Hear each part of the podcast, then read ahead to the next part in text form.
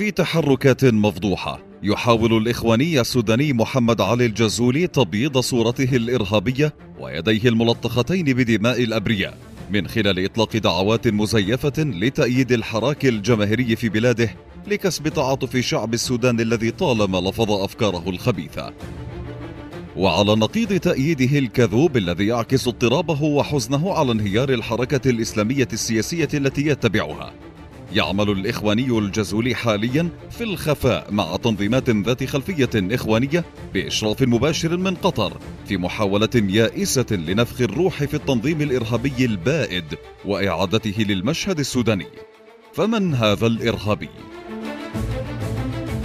نشأ الجزولي في كنف الحركة الإسلامية ذراع الإخوان السياسية في السودان التي ارتكبت مجازر موثقة بحق السودانيين كان من أتباع جماعة مسلحة تدعى الجبهة الإسلامية المسلحة تأسست عام 1993 ويقودها الإرهابي محمد عبد الكريم الذي يتبنى الكثير من الأفكار المتطرفة والمتهم بالتورط في اغتيال الدبلوماسي الأمريكي جرانفيل وسائقه السوداني عام 2005 وكان أحد الأسباب الرئيسية لانفصال السودان بعد ممارسات عنصرية بغيضة بحق الجنوبيين.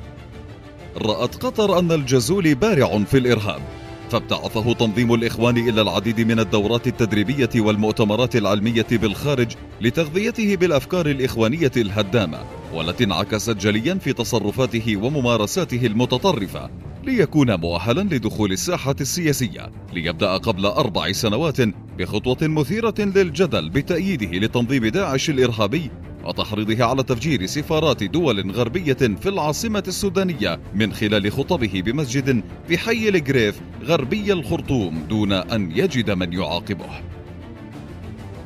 وبعد سقوط نظام الإخوان بقيادة الرئيس المعزول عمر البشير لا يترك الجزولي الذي يرأس ما يسمى تيار الأمة الواحدة فرصة دون مهاجمة حرك السودانيين وتصويره على أساس طائفي وأنه يخص مجموعة تريد حكم البلاد بعيدا عن الشريعة المزعومة. تنفيذا لخطة قطر للم شمل الإخوان مرة أخرى عبر اجتماعات مكثفة لقادة أحزاب سياسية سودانية ذات خلفيات إخوانية.